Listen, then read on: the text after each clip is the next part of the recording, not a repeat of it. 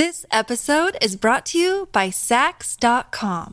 At Saks.com, it's easy to find your new vibe. Dive into the Western trend with gold cowboy boots from Staud, or go full 90s throwback with platforms from Prada. You can shop for everything on your agenda, whether it's a breezy Zimmermann dress for a garden party or a bright Chloe blazer for brunch. Find inspiration for your new vibe every day at Saks.com. Mom deserves the best, and there's no better place to shop for Mother's Day than Whole Foods Market. They're your destination for unbeatable savings, from premium gifts to show-stopping flowers and irresistible desserts. Start by saving 33% with Prime on all body care and candles. Then get a 15-stem bunch of tulips for just $9.99 each with Prime. Round out Mom's menu with festive rosé, irresistible berry chantilly cake, and more special treats. Come celebrate Mother's Day at Whole Foods Market. This episode is brought to you by Shopify. Do you have a point of sale system you can trust, or is it a real POS? You need Shopify for retail. From accepting payments to managing inventory, Shopify POS has everything you need to sell in person. Go to shopify.com slash system, all lowercase, to take your retail business to the next level today. That's shopify.com slash system. Welcome to the New Books Network. Hello and welcome to another episode on the New Books Network. I'm one of your hosts, Dr. Miranda Melcher, and I'm very pleased to have with me today Dr. Victoria Bateman to tell us all about her book titled Naked Feminism Breaking the Cult of Female Modesty. Just out in 2023, it's out in the UK and about to be released in the US by Polity slash Wiley. Um, this is a really interesting book, and I think a really important book that makes the case for women's bodily freedom and explains why, both currently, historically, in many different places, there is this modesty cult that is really quite obsessed with what a woman is or is not wearing, and what this has to do with all sorts of things about her personality, about her actions, about her agency, about really many aspects of a woman's life. Um, so this book, I think, very helpfully helps us understand all these things and how they're woven together and how they're often quite invisible and yet everywhere. So, Victoria, I'm very pleased to welcome you to the podcast to tell us all about your book. It's such a pleasure to be with you. Thank you ever so much for inviting me. Before we get into the book, though, I was wondering if you could maybe introduce yourself a bit and explain why you decided to write this. Thank you. So, I'm Victoria Bateman. I'm a fellow in economics at the University of Cambridge and resident economic historian on the BBC series uh, Understand the Economy. And for the past 10 years or so, I've been using my body in art and protest, including as a means to reveal and confront the cult of female modesty. And in that sense, my book, Naked Feminism Breaking the Cult of Female Modesty, is both personal and political. It fuses my academic research with the experience of placing my own naked self in the public sphere.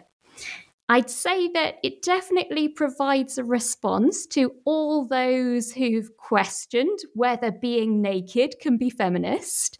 And it's a reaction to the numerous times that I've been called trashy, stupid, a whore, along with, you know, many other similar similar words. And, you know, having faced the wrath of being judged by society for my lack of bodily coverage, I really wanted to explore when, how, and why societies became so obsessed with women's bodily modesty to explore the many adverse consequences that have resulted from this obsession and to see how it continues to harm women's lives today, even in countries that are considered to be in the grips of raunch culture. And if I can say just two things before before we really get going, and the first one is modesty culture is really built on an assumption that men are attracted to women and women are attracted to men. And so, you know, a lot of what I talk about in the book and we'll be talking about, you know, in this program will seem really heteronormative. Now, since I don't support the modesty cult, then it shouldn't surprise you that I also don't support the kind of homophobia and transphobia that almost without exception tends to accompany it. And perhaps if I can say an, another thing, and that is that my critique of what I call the cult of female modesty certainly isn't an objection to anyone who wants to be modest. You know, it, it, I, I, you know, I think people should be free to choose how they dress, how they choose to live their sex life, and so on. You know, it's up to us as individuals to choose what we wear, what we do with our sex life. So my objection isn't really to modesty; it's instead to social attitudes that surround it. So to those who think that women's uncovered or promiscuous bodies are the problem, and who in turn deem women they see as immodest as a disruptive force in society very helpful introduction um, of kind of the different aspects of expertise that you bring to this and some of the kind of framing that I think is really key to understand um, the investigation. Because, of course, in order to break the cult of female modesty, first we have to know what it is. And I think that's one of the things that was really important that you make the argument on very clearly at the beginning of the book because it allows for the building that this cult of bodily, bodily modesty isn't just one thing. In one place and one time there's many different iterations and aspects of it. So i was wondering if you could i mean obviously the book has all the wonderful detail but at a bird's eye view i suppose take us through some of the facets of bodily modesty yeah. So, what I call the cult of female modesty is it's the belief that a woman's worth and respect are conditional on her bodily modesty.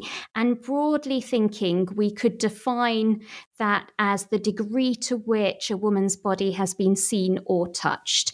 It's the notion that above everything else, a woman's bodily purity is what really matters.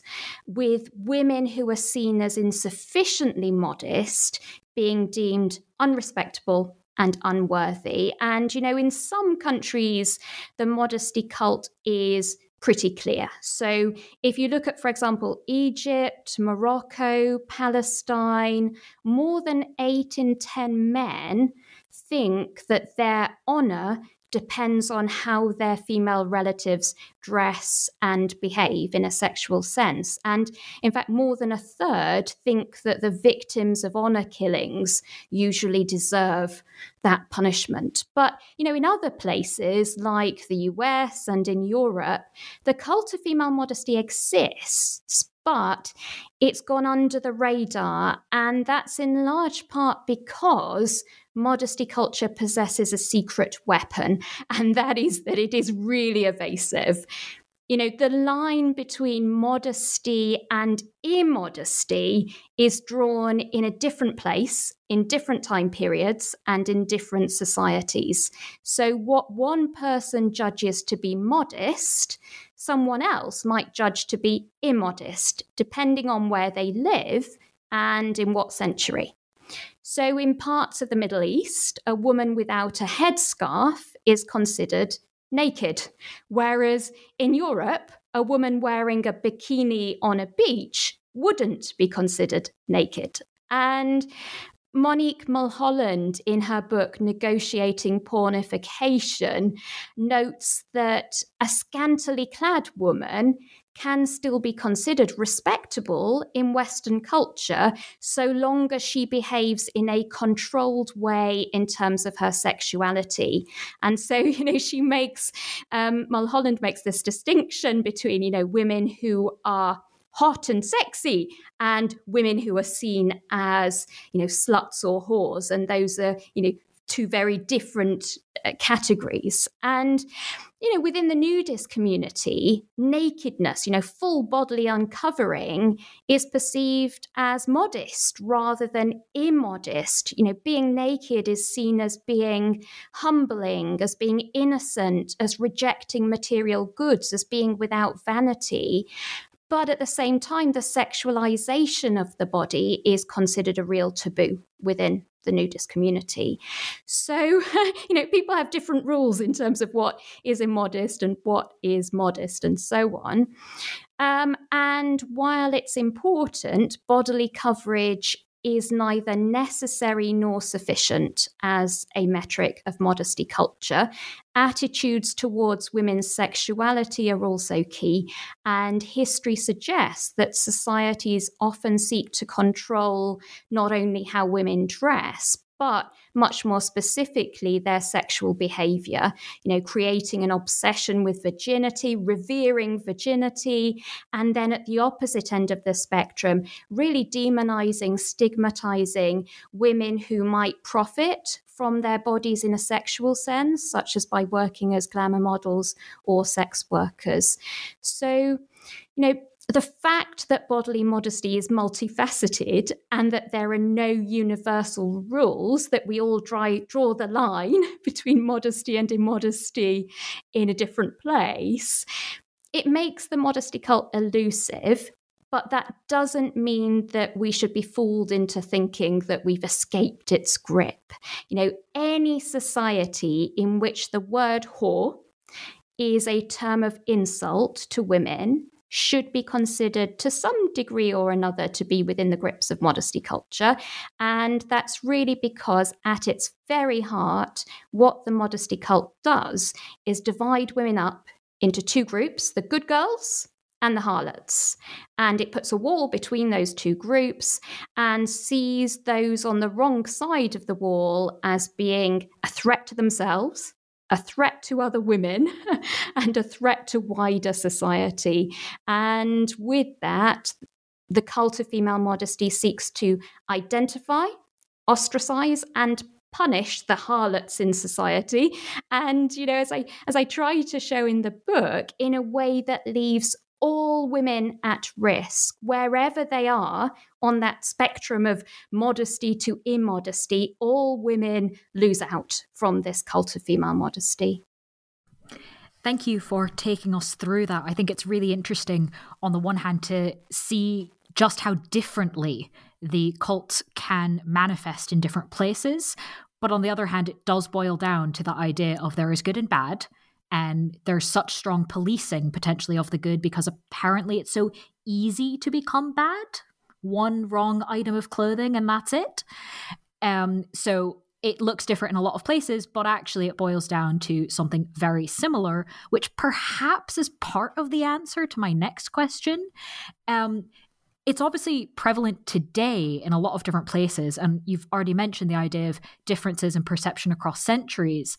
Um, but one thing that the book makes very clear is just how prevalent this is across space, time, pretty much, you know, you could take two societies and go, they're different in every way. Oh, but wait, they have this. Why is it so prevalent? Yeah, I mean, certainly, whilst we would like to think that history was one long march towards bodily and sexual freedom for women, sadly, that is not the case, as I show in the book, starting in ancient Babylon and then journeying right the way through to the modern day. Every bout of liberalism when it comes to women's bodies has been followed quite quickly by a clampdown on women's bodily freedom. And that does raise the question of why does the cult of female modesty constantly reassert itself in this way? You know, why does it repeatedly rise like a phoenix from the from the ashes throughout history? And biology in the form of paternity uncertainty, the fact that the father of a child can't be known for sure leaving men with a degree of doubt about whether their children truly are their own is at the heart of scientific, of many scientific explanations for patriarchy. And, you know, that could similarly be argued to be at the heart of society's obsession with women's bodily modesty. Um, that it could create an evolutionary advantage for men who jealously guard what they consider to be their women, you know, keeping them from being impregnated by other men. And in addition to paternity uncertainty, other biological concerns such as unwanted pregnancy and the possibility of rape might also lead families and societies to instruct women to perhaps shield their bodies. And I think certainly, you know, if you were to ask the typical parent, you know, mother or father, why they might question the way their teenage daughter is dressed when she's heading out, say, on a Saturday night, those type of concerns, you know, concerns about rape, concerns about unwanted pregnancy might feature quite highly in their mind. So, you know, in that sense, paternity uncertainty, rape, unwanted pregnancy, you know, biology could be seen as key to understanding why so many societies have repeatedly been so obsessed with women's bodily modesty. But by itself, biology makes it really difficult to explain what are quite big differences across countries. So, why, say, modern day Iran, Pakistan, and Afghanistan are much more within the grips of modesty culture than, say, Britain, Germany, or New Zealand. And biology changes, you know, far too slowly, if at all, over time to explain the sometimes rapid swings between uh, Puritanism and liberalism. So in the book, I actually go well beyond biology. And I should say, I also go well beyond religion. Religion might be thought of alongside biology as the other possible or obvious explanation, really, for modesty culture. Um, again, why do parents police their daughters? Perhaps because you know religion tells them how women should behave. So I, I, try actually to go well beyond biology and religion, and I identify three factors in particular that seem to have brought the return of modesty culture throughout history um, that correlate, if you like, with periods of Puritanism. And those three things are high levels of inequality, population pressure, and warfare. So, beginning briefly with inequality, the thing with high levels of inequality is it creates quite strong competition within marriage markets for the richest families. And that means that, especially in societies where women lack independent financial means, where, for example, they can't go out to work and build an independent life for themselves, then their bodily purity becomes a form of payment for a good marital match, you know, for a rich, for acquiring a rich husband virginity is perhaps seen as a guarantee that you'll be faithful to that husband and so give birth to the true heirs who the family wealth will in turn be passed on to. So, where you have high levels of inequality, high levels of wealth inequality, then paternity uncertainty becomes a particular concern. And particularly those who hold the wealth, wealth really worry about whether their daughters-in-law are giving birth to, you know, to to their own blood. Uh, so, purity can become a form of intra female competition, particularly in periods of high inequality where women are locked out of access to, um, to resources. And then the second thing that has historically tended to bring revivals in modesty culture is population pressure. And with that, spiraling food and energy prices. I mean, to a degree, we're experiencing spiraling food and energy prices right now. And, you know, so in other words, it's situations situations in which new births are seen as bringing extra competition for food and resources, extra mouths to be fed at a time when people are already struggling to feed themselves and to survive. And so, where you have intense population pressure, you've tended to see society going in a direction of shunning births that particularly births that are outside of society's control. So, for example, demonizing single mums, demonizing what it judges, what society judges to be promiscuous women as well, and just more generally, really taking a dim view of women um, and sex. And then the third and final thing that tends to bring uh, a return of modesty culture throughout history are intense periods of warfare. Um, and there are lots of reasons why that I talk about in the book, but two of the most obvious ones are with war, sadly, comes a lot of rape.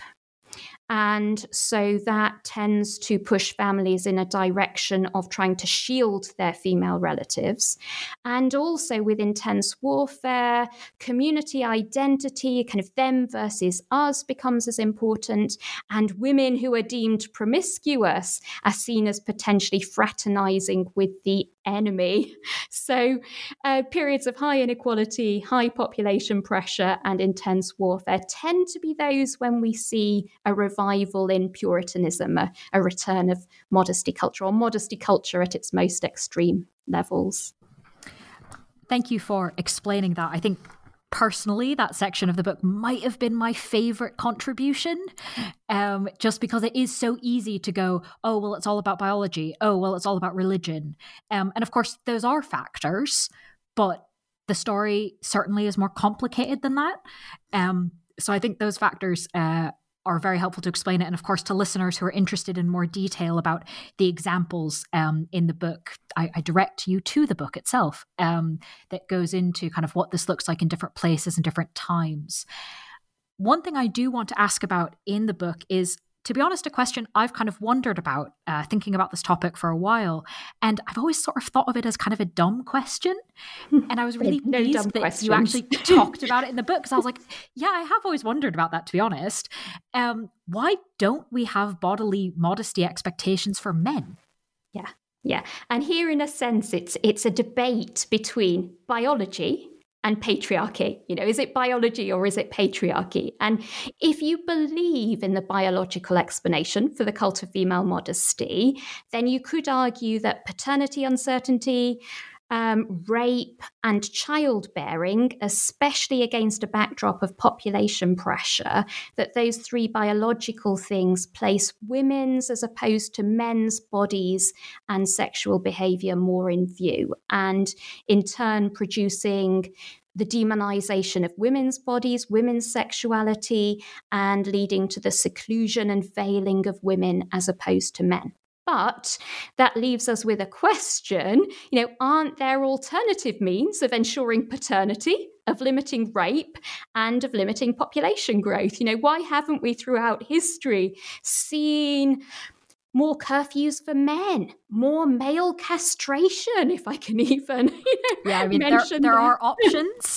there are other options, yeah. Um, or the demonization of men's bodies and, you know, men who have lots of sex. So I think, you know, with that in mind, we, you know, we really need to bring patriarchy into the picture to acknowledge that throughout history, it's men who've held the reins of power, including through state structures and religious authority. And so it's women's bodies in particular that have been under the microscope that have been the object of control. And in that sense, perhaps female modesty has been a tool not only for patriarchy to guarantee paternity, to guarantee fatherhood for the patriarchs, but also um, perhaps a more general means for men to assert power over women, a way of making women's bodies the problem, the scapegoat for all kinds of man made problems or natural disasters. I mean, basically, patriarchy fears women's bodies, except where those bodies are kept under control. And the, the, magic, in a sense, that is a woman's ability to bring new life into the world, and the lust and the fear that their bodies can inspire in men seems to have been too much for some men to handle in history. And rather than feel beholden to that to that power and rather than you know celebrate women's life-giving abilities powerful men have sought to take back control demonizing women and their bodies. There's a, a quote that I love from Ruth Mazo Karras's book, her wonderful book, Common Women. And she writes that historically, the arena of sexuality was the only one in which women could compete with men in importance. And it was the one in which men most feared that they would not be able to control them. yep, that explains it. Unfortunately, that explains it quite well. Um, so, speaking of this cult of modesty being used to control women throughout space and time, um, you've obviously given us a few examples already, yeah. but I wonder if you could maybe talk a bit about the impact that this has in real life, in the real yeah. world today.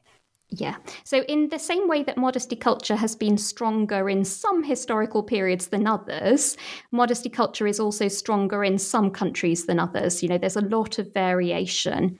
Now, some like to claim that modesty culture is good for women, that when women behave more modestly in terms of their dress and their sexual behavior, that it allows women to be taken more seriously, to garner more respect. You know, the idea if we cover up more, we become more respectable. So, to test that claim in the book, what I do is to explore whether women really lead better lives, you know, more educated lives, wealthier lives, healthier lives, happier lives in countries where modesty culture is weaker or in countries where it's stronger.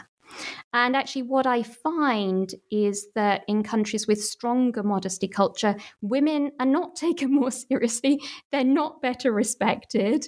They tend to be less able to access education and paid work because those can bring them into contact with men. And if you prioritize a woman's bodily purity, if you worry about her maintaining her virginity, then letting her you know, go out to university, go out to school to go out to work brings risks. So we tend to find actually in countries with stronger modesty culture, women are less well educated and less able to access paid work.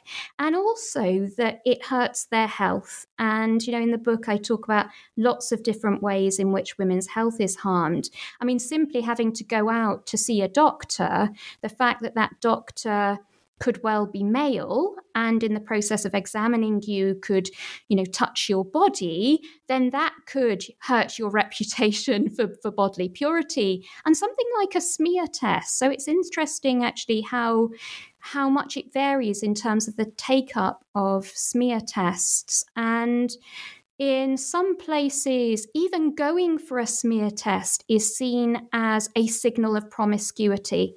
You know, there is a myth really that it's only promiscuous women that um, that that that um, that get cancer in in that particular part of the body, and so even going for a smear test is seen as a as a signal of immodesty, and so this cult of female modesty really hampers women's education, access to work, and health in lots of different and lots of worrying ways. And you know, let me give you a few examples of how modesty culture affects women in our part of the world. So here in England, just um, a month or two ago, um, a story came to light of a school in Merseyside in the north of England where girls were being lined up in the morning to have their skirts measured, to have the length of their skirts measured, with a view that they had to pass a modesty test in order to, you know, access education that day.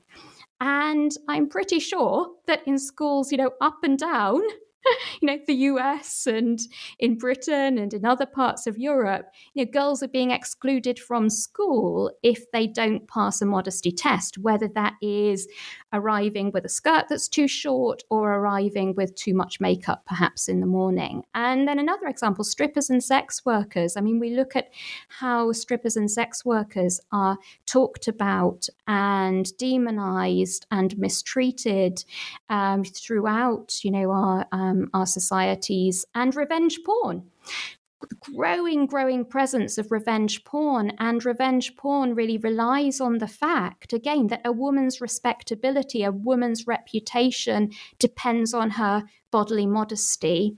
And then also interestingly, and perhaps some might see as ironically, the growing number of headscarf and burqa bans. And, you know, I vehemently disagree with these bans.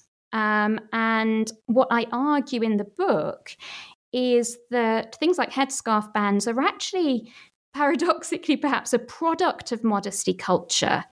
Modesty culture singles out the women who are considered the most modest as well as those that are deemed the most immodest, precisely because modesty culture basically it generates a competition between women a, a modesty competition and so leads to women not wanting other women to appear more modest than them because it risks them being bumped down the modesty hierarchy. So, in the book, I talk quite a lot about the colonial context of policing women's clothing, of Western countries marching into the Middle East, insisting that women uncover their hair as part of an effort to really maintain, you know, the Victorian buttoned up lady as being at the pinnacle of civilization, as being at the top of the modesty ranking. And so you can't possibly have women who are, you know, who are demonstrably more modest than that. So actually,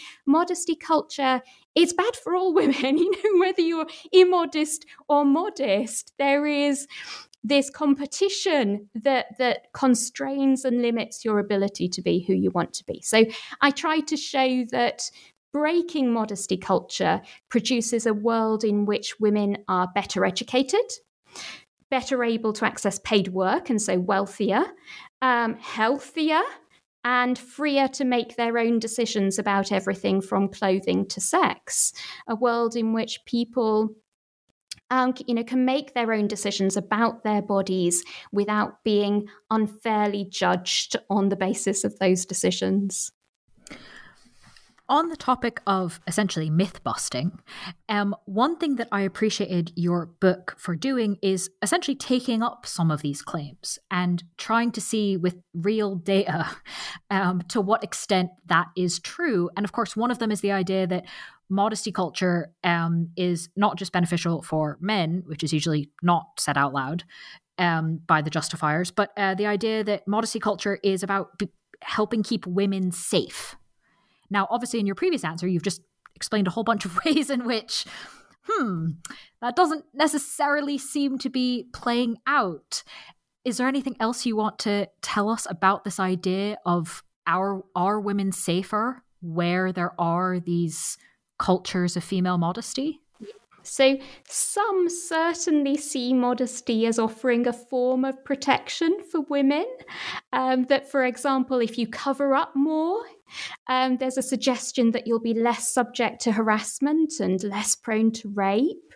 And alongside that, you often find the argument that immodest women, you know, women like me that reveal our bodies, that we're responsible for women in general being treated like sex objects. That if only women like me covered up a bit more, and if only women perhaps engaged in less casual sex, then perhaps womankind could be would be able to garner more respect. So, in the book, I, I, delve into those claims and I argue that it is not the case, that modesty culture doesn't make women safer.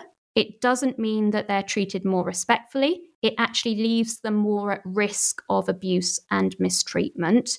And that's firstly because when you make a woman's respect and worth dependent on her bodily modesty, it leaves all of those women that are judged to be immodest, you know, those seen as society's harlots, as being punished and being treated like fair game.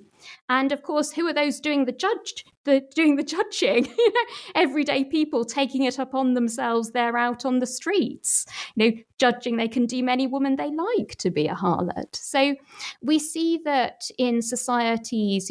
We see it perhaps most obviously in societies mistreatment of strippers and sex workers, um, in the way people sneer at and refuse to take seriously scantily clad teenagers, and we see it at its most extreme level in honour killings. At least 5,000 women a year across the world are killed for reasons of honor, you know, because they've seen through their bodily immodesty, they're seen as disrespecting themselves and their families. And also, you know, deaths of women at the hands of enraged partners, partners who are enraged about, you know, where where where she's been or what she's been wearing or, or whatever. And not only does it leave those women who are deemed immodest in a less safe situation, it makes women in general um, less safe. And obvious things here are things like the fact that where you have high levels of modesty culture, you tend to see things like virginity testing, female genital cutting, female genital mutilation, and also quite a lot of street harassment. Street harassment tends to be worse rather than better in countries where mod- modesty culture is greater.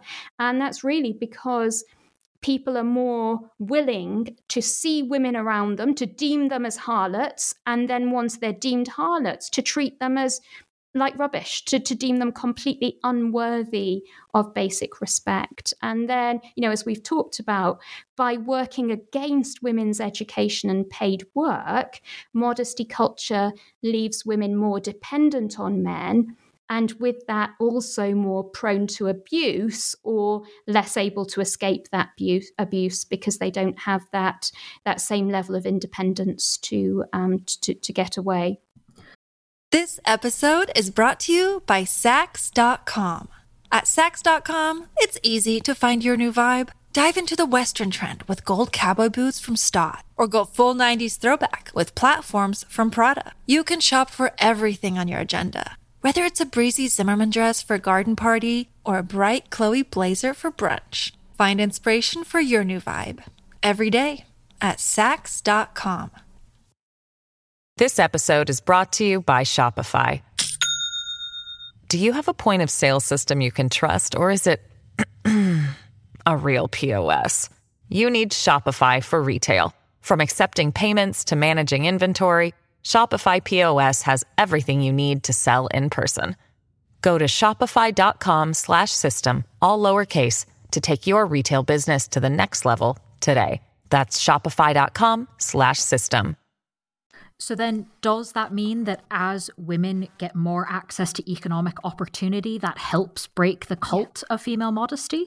So, to some degree, yes. And let me talk a little bit here about market opportunities in particular. So, the ability to go out, you know, into the labor market, let's say, to find a job, to earn your money, and then to use that money to purchase, say, at the supermarket, you know, the food you need to feed yourself in the evening. And what's key there is that markets tend to be less judgmental, tend to care less about reputation in comparison with families and communities.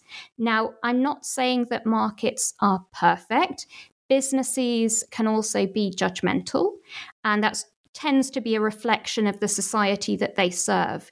So, for example, when my book was first published in March in the UK this year, it was initially banned by Amazon ads because they deemed it too unrespectable for their you know for their customer base too unrespectable to sit alongside other feminist books on their website. Now i'm pleased to say that ban has since been retracted but nevertheless there's a, a kind of market provider amazon ads being judgmental about my book because they didn't like the you know the torso on the front cover and and banning it. But that aside businesses and shopkeepers are in general happy to deal with me despite my immodest reputation. Whereas if I look within my social circle, that's not always been the case. So, there are, for example, whether it's female colleagues or family members who've taken a much more dim view of me using my body in art and protest. And um, some of those have, in response, um, you know, tried to limit their dealings with me. And so, if I was in a world in which I depended on my family or community, I might be in trouble if I if I go against these modesty norms. Whereas if I can instead go out, find an employer, you know, go to the supermarket, uh, you survive that way, then I tend to be exposed to less judgmentalism. So, opportunities, market opportunities outside of your own family or community can sometimes be helpful if you don't want to be forced back into conformity with the modesty cult. Um, but while markets do tend to be less judgmental than society, escaping the modesty cult takes time, and there are two potential obstacles along the way. And the first is we might call it the chicken and the egg women taking advantage of economic opportunity beyond the home, such as going out to work, risk their reputation. They're out there in the world mixing with men. And where that's the case, policies, government policies, or social practices might actively dissuade their market participation. Indeed, as I, as I show in the book, economic opportunities require abandonment of the modesty cult but abandonment of the modesty cult requires economic opportunities. So there's, in a sense, a modesty trap. Um, and then the second problem is I call it the reputational asymmetry. So, where women's lives go beyond their own family, where they can go out to work, support themselves independently of their family or community, then honor bodily purity becomes less important to that individual woman. You know, she's out there surviving without having to abide by her family or society's modesty norms. But ties being cut in one direction between that woman and perhaps her family don't necessarily mean that ties are cut in the other direction. So that woman's family might still be dependent on her reputation for modesty, even if her own life has become less restricted by it. So, for example, where a family's survival depends on social networks as opposed to more anonymous market relations, and where participation in those social networks depends on your family's reputation, then transgressions by female members of kin can have big effects on the family. So, your father's job could be at stake by your immodesty. Customers might not wish to buy from your family's market stall. Richer members of your clan or your caste might not want to lend to your family. And the sons of promising families might no longer wish to marry your sisters. So, even as you, through economic opportunity, try to break away from the modesty cult, um, that still leaves consequences for your family that can then in turn lead to, for example, honor killings. And so that, you know, that that reputational asymmetry between the family versus the woman herself, you know, puts more sand in the wheels in terms of women being able to escape modesty culture. And I mean, what I argue in the book is only therefore when the survival of the wider family, not just the individual woman, but the survival of the wider family no longer depends on female honor can that kind of backlash be escaped? And that in turn means family honor being disconnected from female modesty. So, through, for example, um, you know, the family getting its financing, getting its customers, and so on through more anonymous market relations rather than through social connections. A very helpful answer, I think, to um, what sounded like a very simple question, uh, but one that, because of a lot of this elusiveness and the multifacetedness, I don't think we actually often go into and break down into the kind of constituent pieces. Um, and that's, I think, what's so important about this idea of identifying what's happening, um, naming it in a lot of ways. Um, bearing all, I suppose, if I'm going to attempt a pun. Um, and in that spirit, uh, it sounds like I'm moving from to a totally different topic, uh, but I promise I'm not. It's quite related in a lot of ways to exposing things that are very much there, but we don't always talk about. Um, and it's in fact based on something you just mentioned the idea that what you do personally with your body uh, and how you use it well, for anything really, but for research, for activism, is something that perhaps people around you are not always comfortable with. And yet, I'm going to make some assumptions about the people around you that you're probably surrounded by a lot of British people. Um, in the United Kingdom, not really a place that thankfully has as much of a problem with honor killings and the more extreme sides of um, enforcing female bodily modesty. In fact, maybe some people who would say that they're feminist or say that women should have all sorts of choices and certainly should be allowed to work and go to university, etc. It's not just a problem of other places, I guess is my point, right? There are some issues and some debates that might be a bit under the surface here. And like a lot of other things, you surface them in the book. So, could you tell us a bit about those divisions and debates within feminism, Western, white, often feminism, that we need to figure out? Yeah, so bearing all in a feminist sense, exactly. not just in a bodily sense. Um, putting you know out there naked the debates within feminism. So in the final chapter of the book i do attempt to lift the lid on a battle that has long taken place within feminism a battle that's often goes gets brushed under the carpet and that's between those feminists who see modesty as a necessary tool of liberation and those like me who don't, who I like to call the naked feminists. so the puritanical feminists versus the naked feminists. And there's long been a puritanical streak within feminism. And that was something I discovered really in the process of writing this book the suffragettes, you know, often seen as, you know, such an important contributor to, to women's rights in the modern day, the suffragettes were deeply puritanical. So if you look at, say, the um, tricolour the, the green, the white, the purple, the flag of the suffragettes, what did the white stripe signify? It signified purity, bodily purity. And many within the suffragette movement built their respectability on on their bodily purity, on their chastity, or on behaving in terms of you know properly covering up their bodies and uh, behaving sexually, abiding by what society expected of them sexually. And interestingly, those suffragettes who didn't do that. And there's a very one from uh, one from my hometown, Manchester, Elizabeth Wolstenholme Elmy, and she uh, she was actually the first full time employee of the suffragette movement in Britain. Um, a big name, she could be found amongst the corridors of Westminster, lobbying politicians for changes in the law to you know, equalise rights between men and women in the in the latter half of the 19th century when it came to you know property and marriage and divorce and so on. So a really big fi- figure, Elizabeth Wolstenholme Elmy.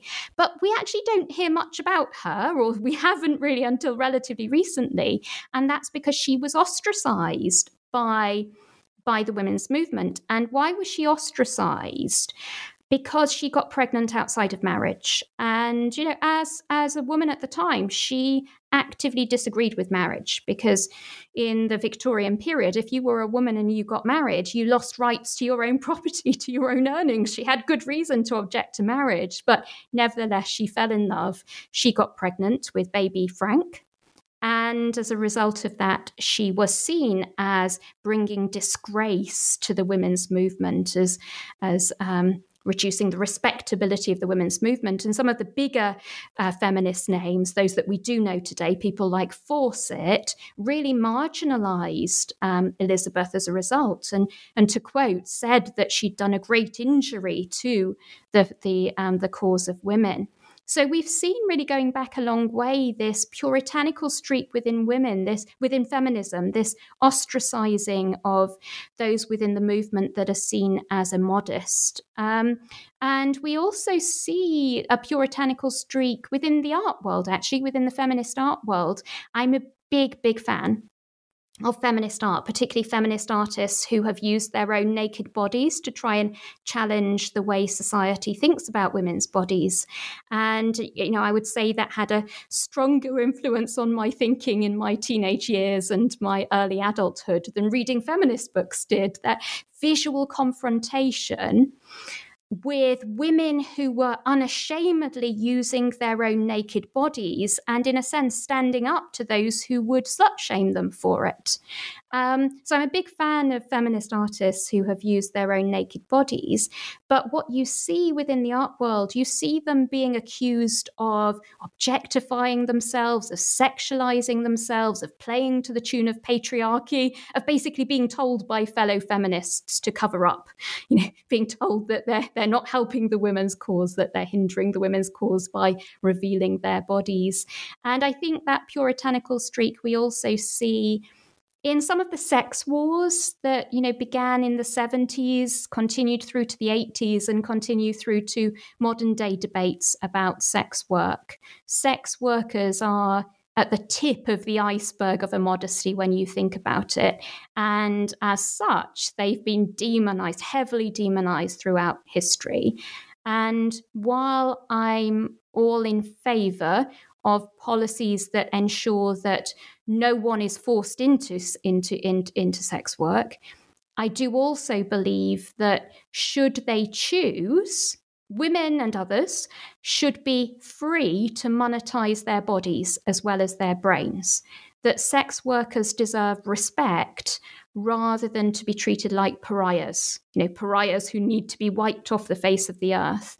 And so I think that those that truly believe that no woman would ever choose to monetize her body in a sexual sense, and who as a result see no problem in enacting policies that make life increasingly difficult for sex workers that do effectively aim to wipe them off the face of the earth, that feminists who think that way need to take a long, hard look at their own inner modesty cult we really have to ask ourselves as feminists, you know, what do we want our utopia to look like?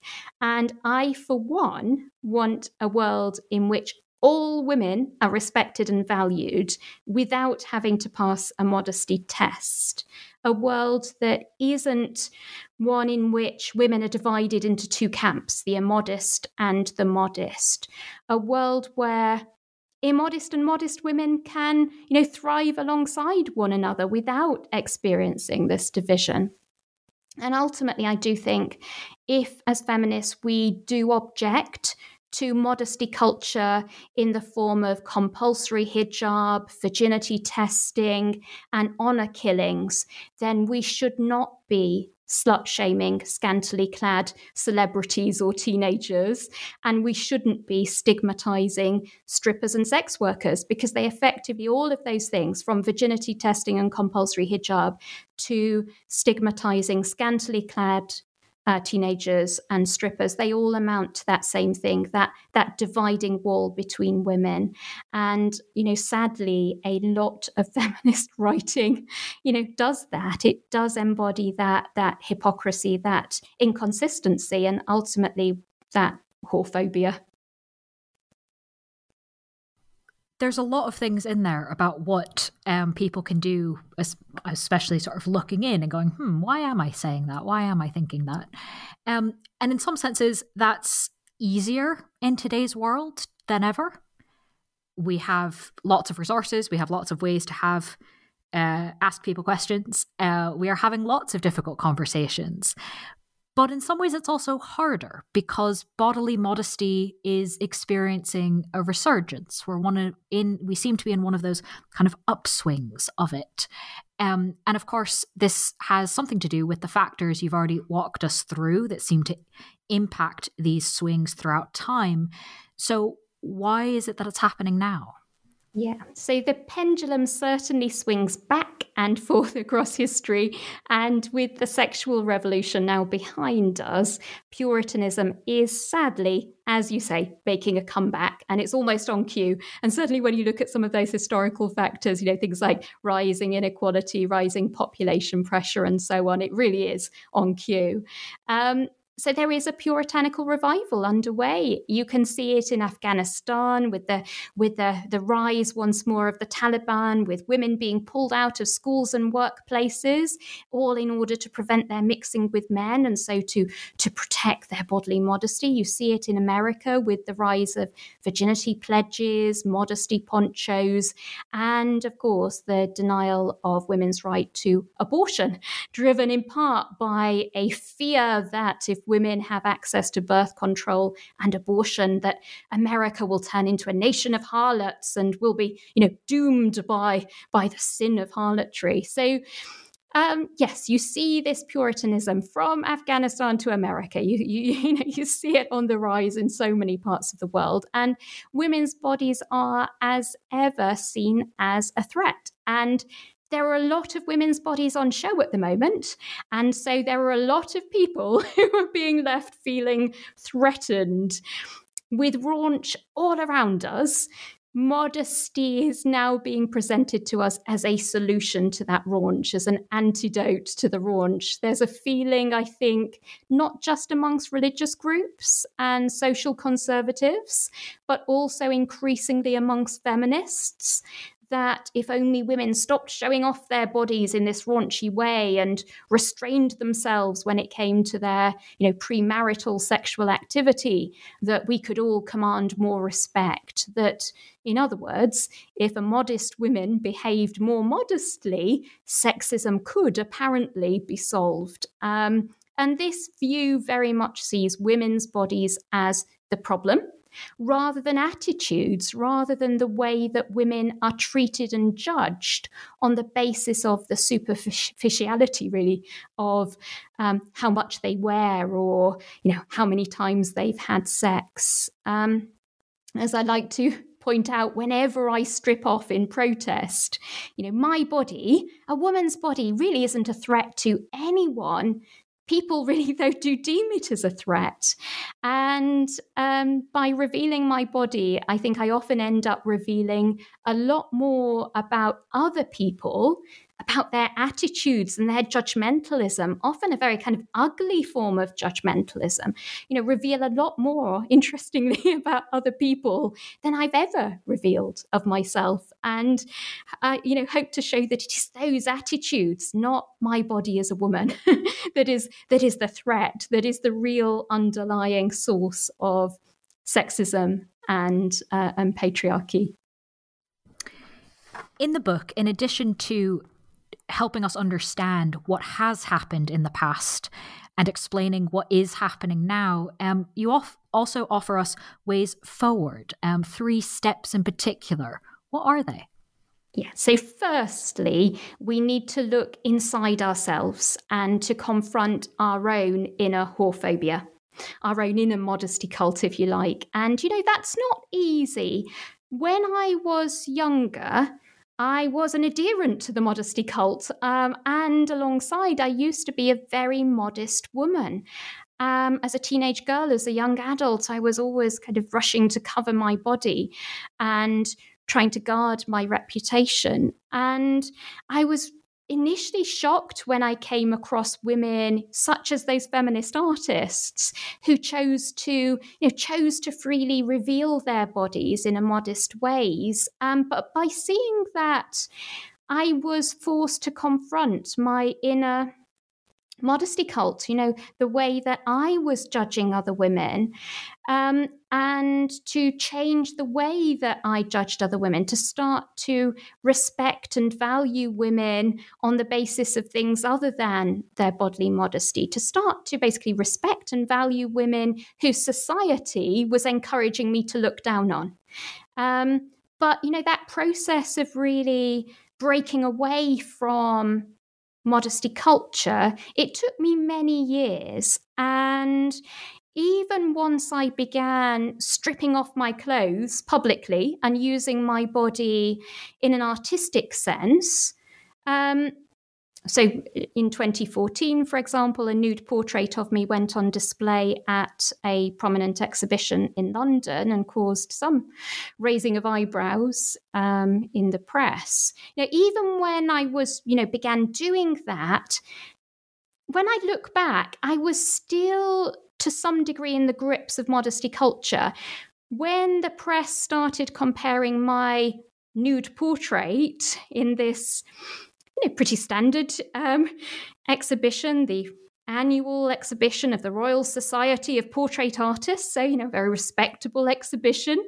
When people in the press and and and in on social media and so on started responding to that and saying, "Oh, you're no better than a page three girl. You're no better than a glamour model," my initial response actually was to say, well, this is different to a glamour model. This is different to page three. And so, you know, to in a sense come up with a list of all the ways in which it was different, all the ways in which what I was doing by revealing my body was somehow more respectable than what other women were doing who revealed their body. So, in a sense, I tried to distance myself whilst being immodest. I tried to dis- distance myself from other immodest women. So it's like that line between women. You know, where do we draw it? Do we draw it?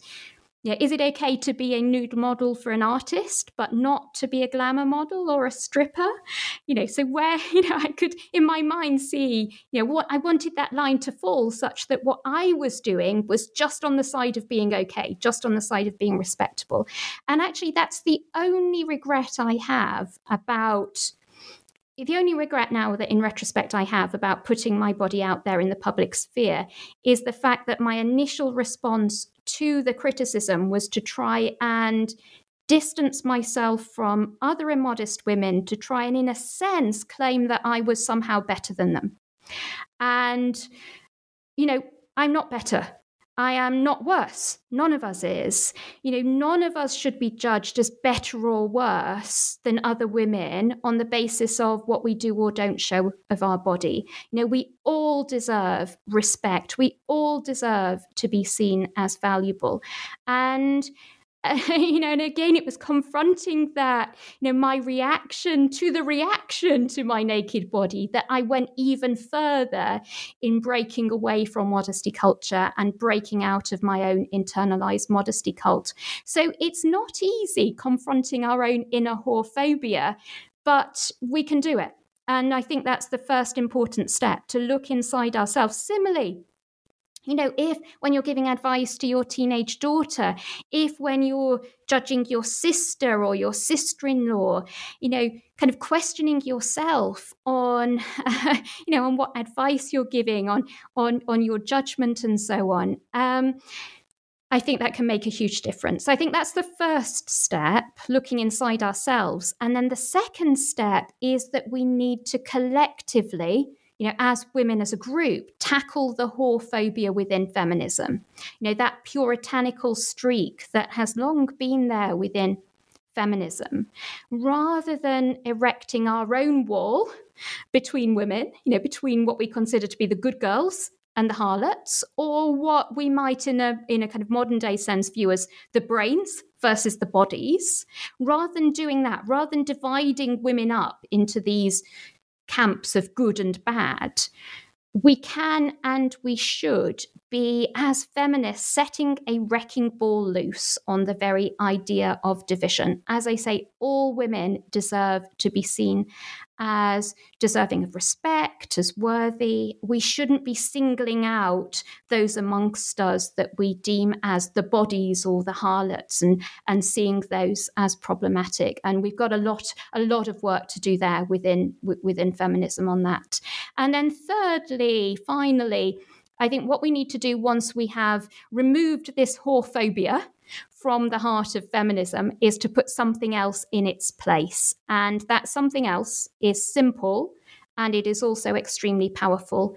And that is my body, my choice, but applied in the broadest possible sense um, and to all women. not just to the majority or to, to the, the, the intellectual elite. My body, my choice needs to be applied to all women, including to those for whom you don't like the choices they're making, you know, whether they're naked protesters, whether they're glamour models, sex workers, or scantily clad, you know, daughters we um, we need to put my body, my choice back at the heart of our thinking, and I think we're we're less liable to go wrong, less liable to be judgmental if we do that. And ultimately, if we can break the cult of female modesty, then we have the power to solve a whole host of problems that plague women's lives, not just in our own country, but across the world. You know, problems that have proved intractable from virginity testing to honor killings and revenge porn. But doing that requires us as feminists to lead by example. It doesn't mean that we all have to strip off. And as I say, I, I really um, disagree, couldn't disagree more with things like headscarf and burqa bans, because I think ultimately, my body, my choice. Every woman, sh- woman should be free to choose. So it doesn't mean that you have to, like me, strip off, but it instead means quite simply standing up to slut shaming and whorephobia, whether that's in the classroom, in the office, out on a Saturday night, out on the street. Stand up to slut shaming and whorephobia. Well, with that ringing um, encouragement of what we can all do, and hopefully listeners um, will think about doing some of those things and maybe go off and do them, which would be great. Uh, that leads me only to ask my final question. Uh, the book is out in the UK, it will soon be out in the US. Are you working on anything next you'd like us to know about, whether or not it's a book, whether or not it's related to the topic? So it's really very early stages, and in fact, I still need to find a publisher. But my for my next book, what I'd really like to do is to bring to light history's most immodest women. You know, those throughout the past few, not just hundred years, but thousands of years. Those that might be deemed history's most immodest women. Uh, and to tell their stories you know to highlight the treatment they faced at the hands of society and most importantly to humanize them. And i think by by looking at these stories of particular women throughout history. You know we can better relate to them. We can stop dividing ourselves up into you know them and us the good girls and the harlots and see that actually we all have so much in common that we all deserve to be treated as worthy and with respect. So that's really the next step in a sense in my effort to break down the walls that divide us as as women. Well that sounds like a very interesting project. And when it does become a book, I'm sure you will tell us and we can have you back to tell us all about it. Um, but in the meantime, of course, listeners can read the book we've been discussing titled Naked Feminism Breaking the Cult of Female Modesty. Victoria, thank you so much for sharing your time and expertise with us. It's such a pleasure. Thank you ever so much.